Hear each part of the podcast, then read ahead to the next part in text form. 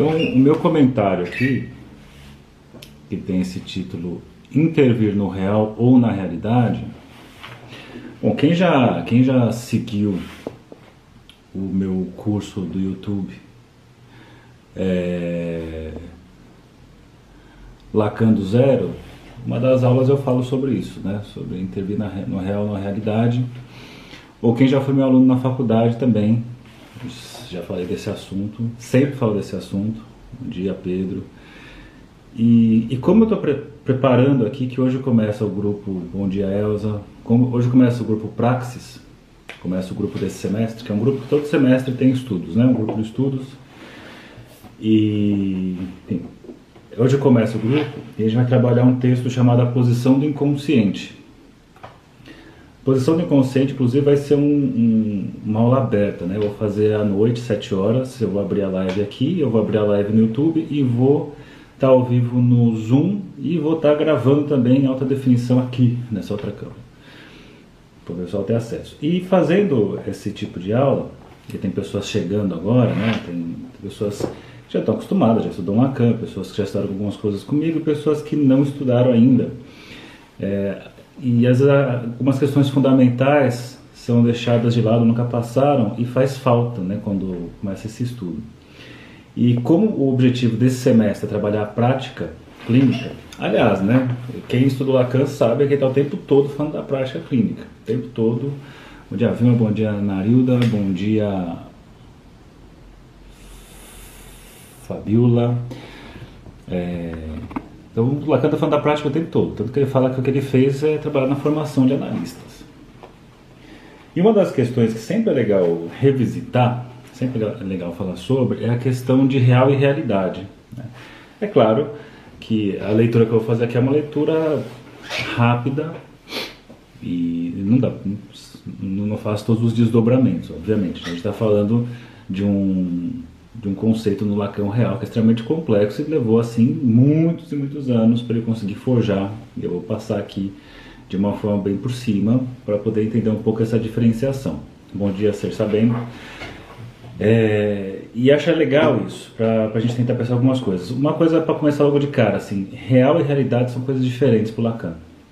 É, de alguma forma, assim, a realidade já é um tipo de interpretação do real. Né?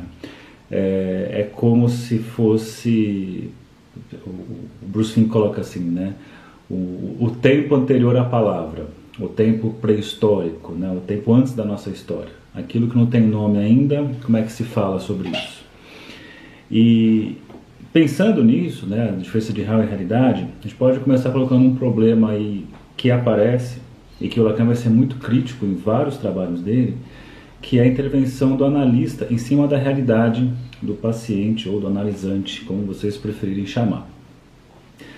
Porque, por exemplo, quando você pega a psicologia do ego, que é uma psicologia, uma psicanálise, na verdade, que o Lacan vai criticar bastante, inclusive no texto de hoje a gente vai falar sobre isso, na posição do inconsciente, né, da, dessa, da, da, da intenção da psicanálise virar uma.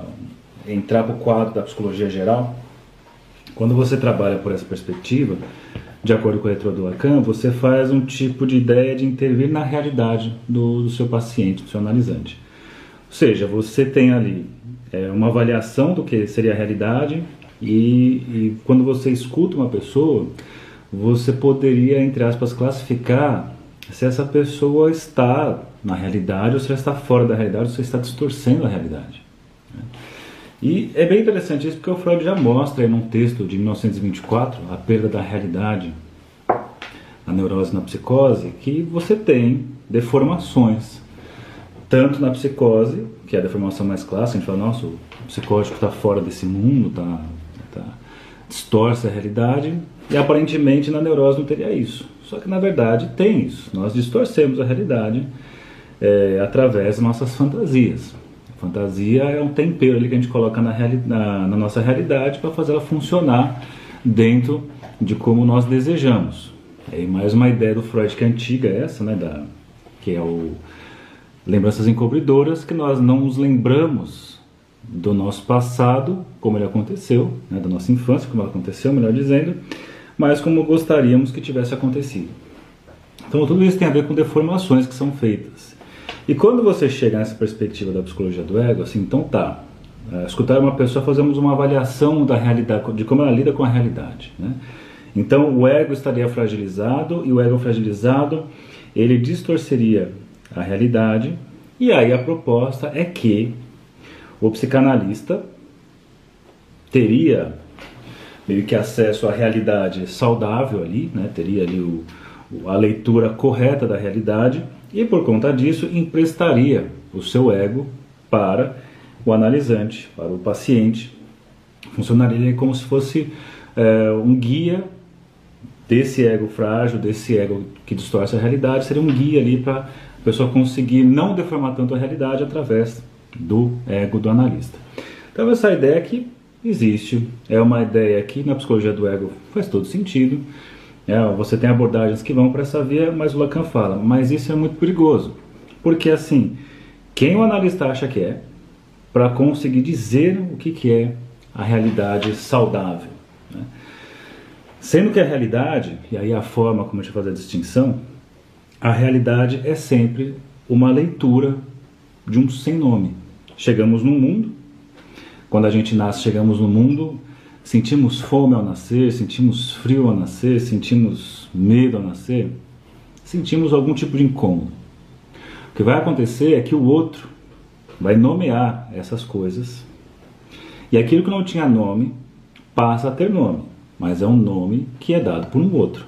É o nome que é empurrado ali, goela abaixo para um outro.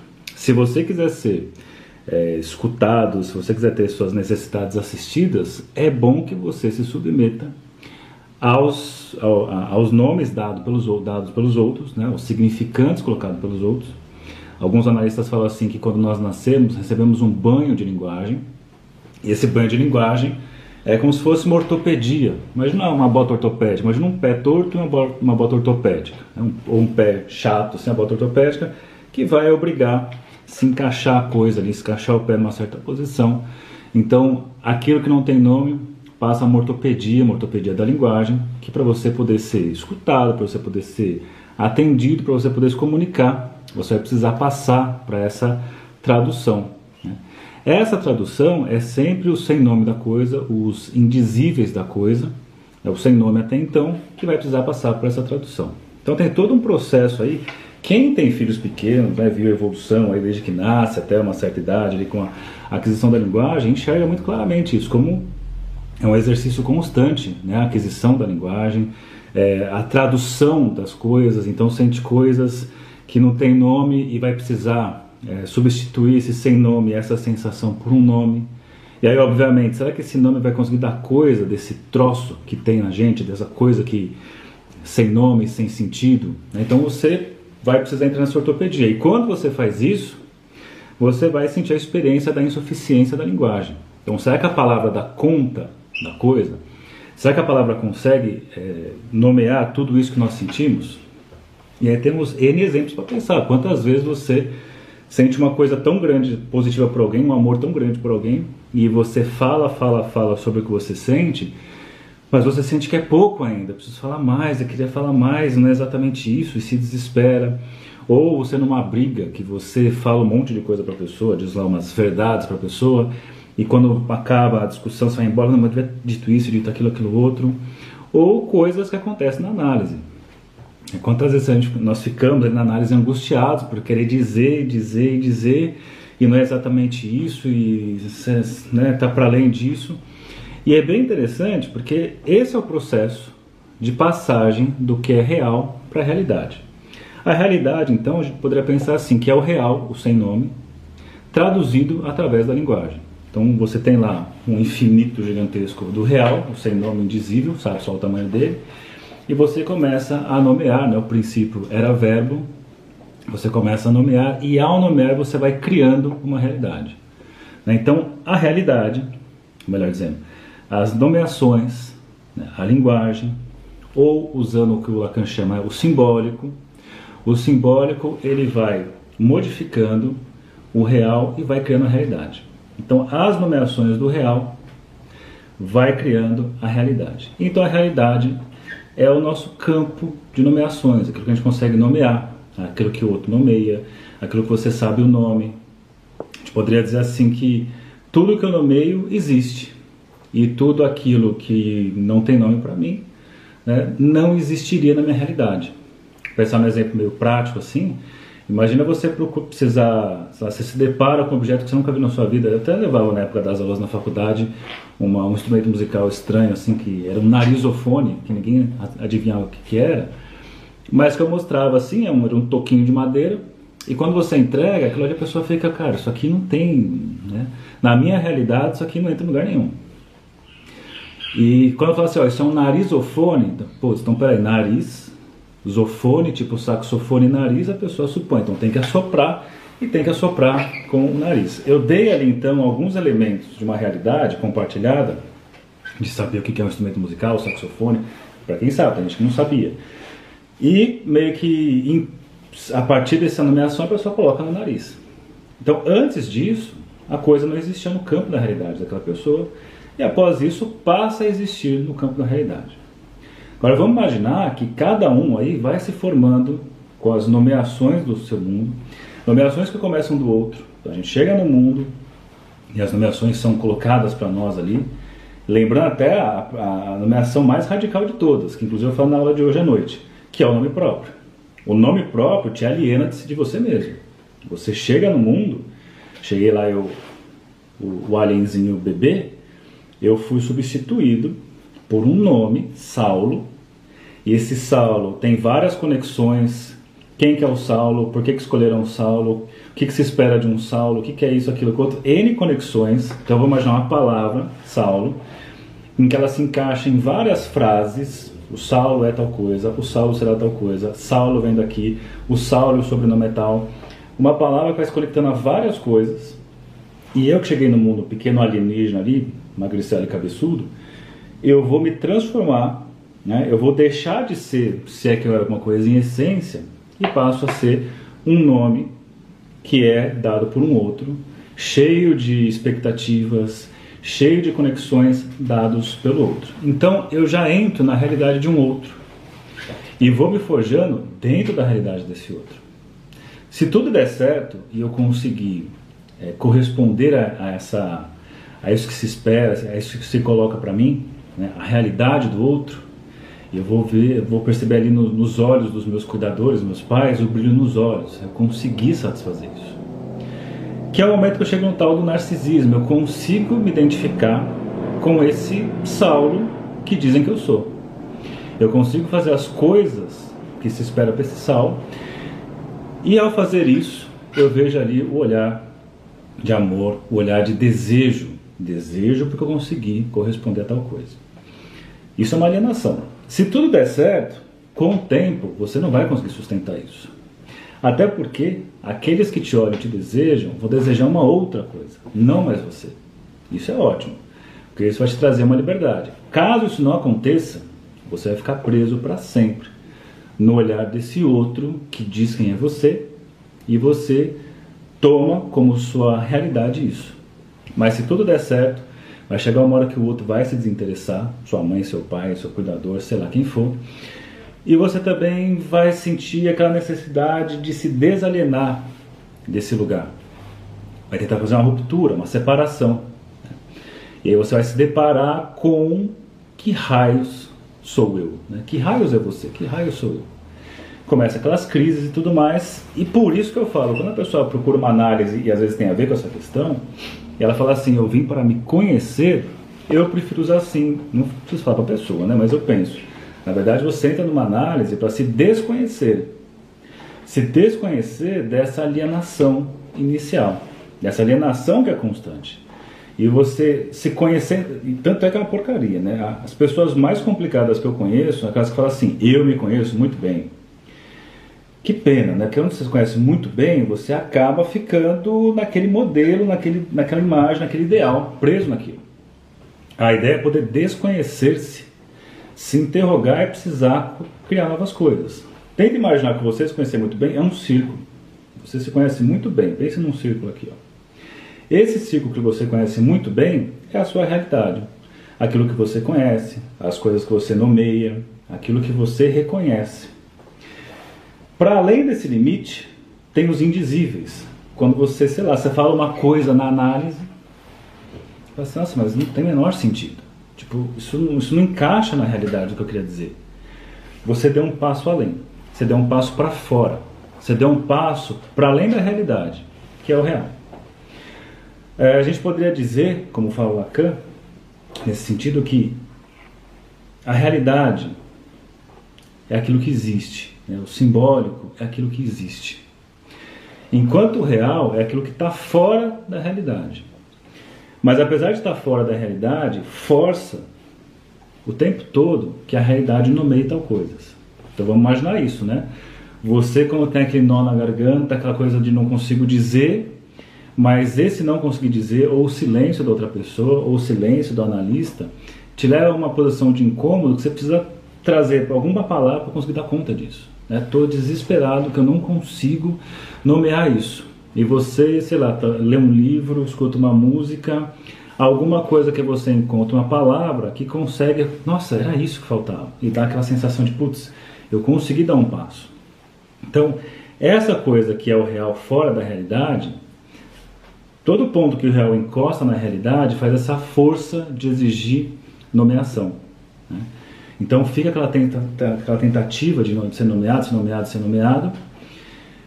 E esse exercício de ser nomeado tem a ver com o simbólico. O simbólico é nomear, quer nomear, quer nomear. Né? Ele insiste em se escrever.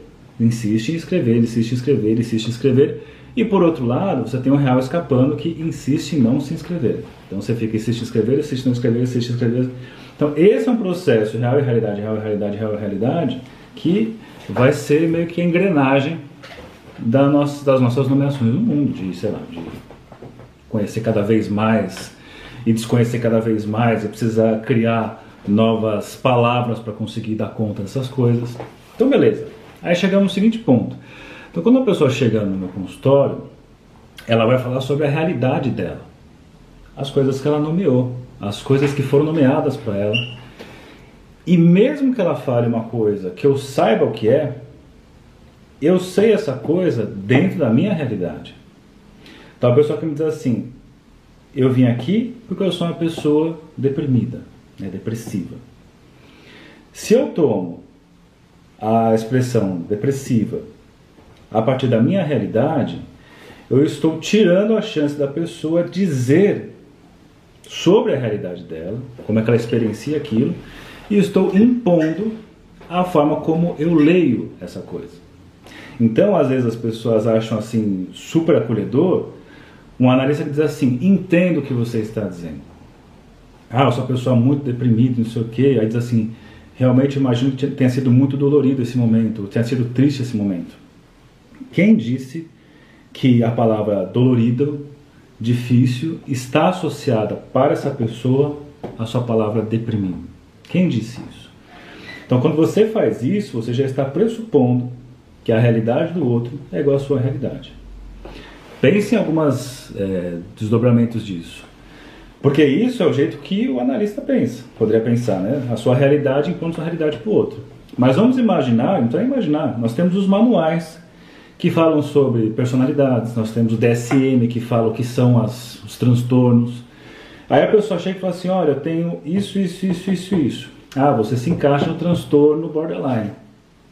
Então, tudo aquilo que a pessoa traz, eu pego ali os, uh, os, os, traços, né, os sintomas, eu reduzo aquela pessoa a uma realidade construída pelo DSM, a partir de várias realidades de, de vários profissionais, mas cria-se uma realidade dizendo: olha, quem tem essas características é borderline.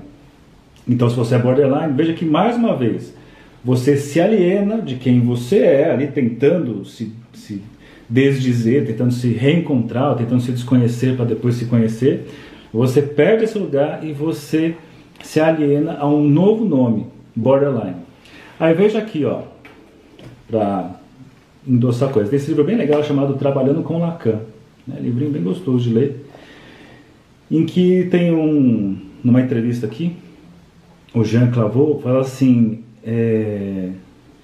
olha que ele fala assim, o Mustafa pergunta para ele assim, é, ele faz uma pergunta, ele fala assim: em 1948 eu fui aconselhado a procurar, a procurar os sete sábios da sociedade psicanalítica. E esses sete sábios, né, esses fodões da, da psicanálise, os psicanalistas fodões, foram muito gentis e quiseram saber quem eu era. Masoquista, histérico, obsessivo. Veja que nisso ele seria tomado, o Jean, pela realidade desses outros, desses sete sábios, apesar das realidades individuais, talvez a realidade ali da sociedade psicanalítica. Quem é você? Você é um masoquista? Você é um histérico? Você é um obsessivo? E aí ele fala uma coisa que é muito legal, que diz assim, ó, com Lacan, isso é muito importante, ó. Encontrei alguém que não se interessava por quem eu era, mas pelo que eu dizia. Isso é legal. Na psicanálise interessa se você é padre, se você é político, se você é famoso, se você é anônimo, se você é professor, se você. Não importa quem você é. O que importa é o que você diz. Então, o que me interessa na análise é o que a pessoa vai dizer, porque ao dizer. Né, antes disso, se eu tomo ela por quem ela é, eu estou tomando ela a partir da realidade que eu atribuo a ela. Se a pessoa vai dizer sobre ela o que me traz o que ela diz, ela vai trazer sobre quem é ela com as suas palavras, mas lembrando que a realidade tropeça onde chega ali no real e cai nos indizíveis, ela vai tropeçar nos pontos de desconhecimento. E esses pontos de desconhecimento que é o inconsciente. Esses pontos de desconhecimento que ela precisa se deparar numa análise, tropeçar numa análise, para se interrogar. Por quê? Quando ela tropeça nesses pontos de desconhecimento, e aí aparece o inconsciente, ela, ela, ela se depara com o real, ela vai precisar fazer o exercício simbólico de que não, não, não para de se escrever, de nomear esse indizível, e ao nomear esse indizível, ela vai modificar a realidade. É como se fosse capítulos de livros.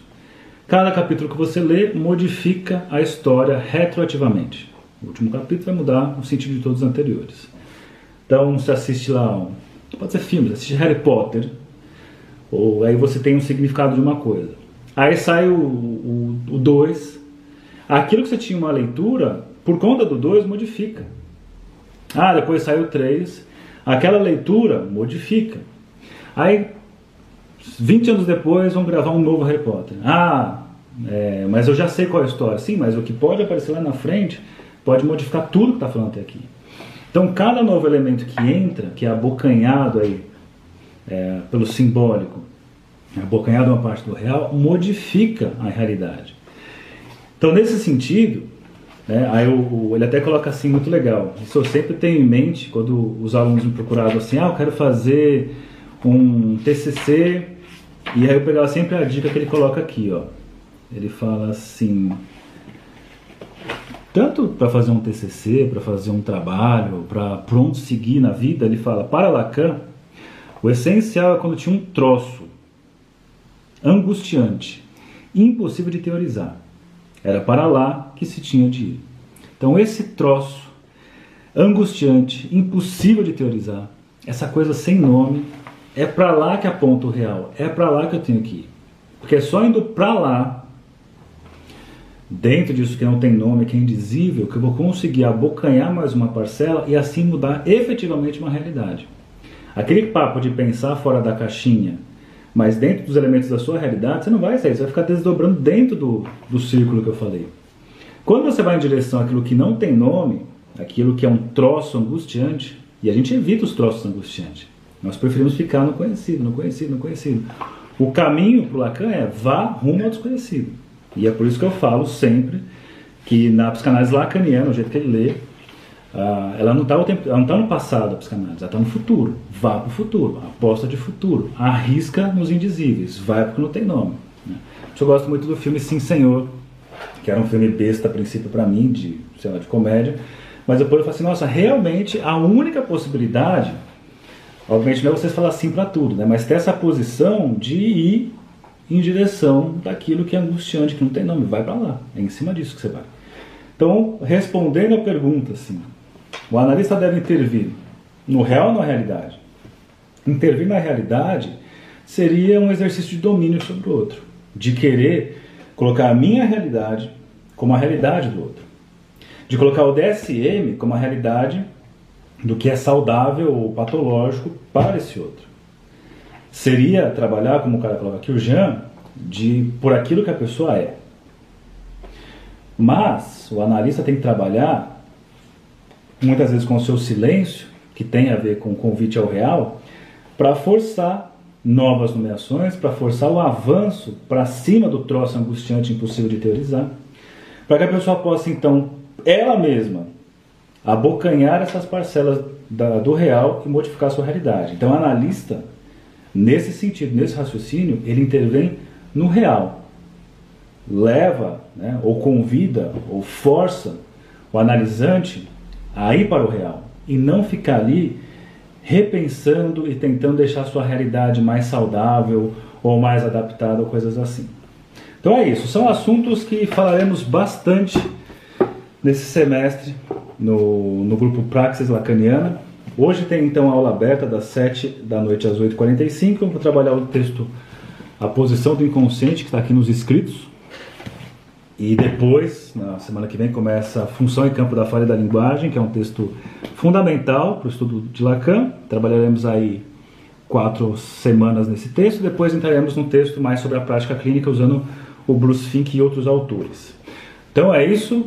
Bom dia para os canais e para vocês. Amanhã, amanhã retornamos, mas hoje à noite tem aula aberta, então quem quiser é só aparecer aqui às 7 da noite, se tudo der certo, se todos os equipamentos funcionarem. 7 da noite eu vou estar ao vivo aqui no Instagram Vou estar ao vivo no YouTube e vou estar é, ao vivo também no Zoom, que é para quem já está inscrito no grupo. E também estarei na gravação aqui para depois colocar lá na Hotmart. Então, bom dia para vocês. Deixa eu desligar a câmera aqui. Tchau para vocês do YouTube.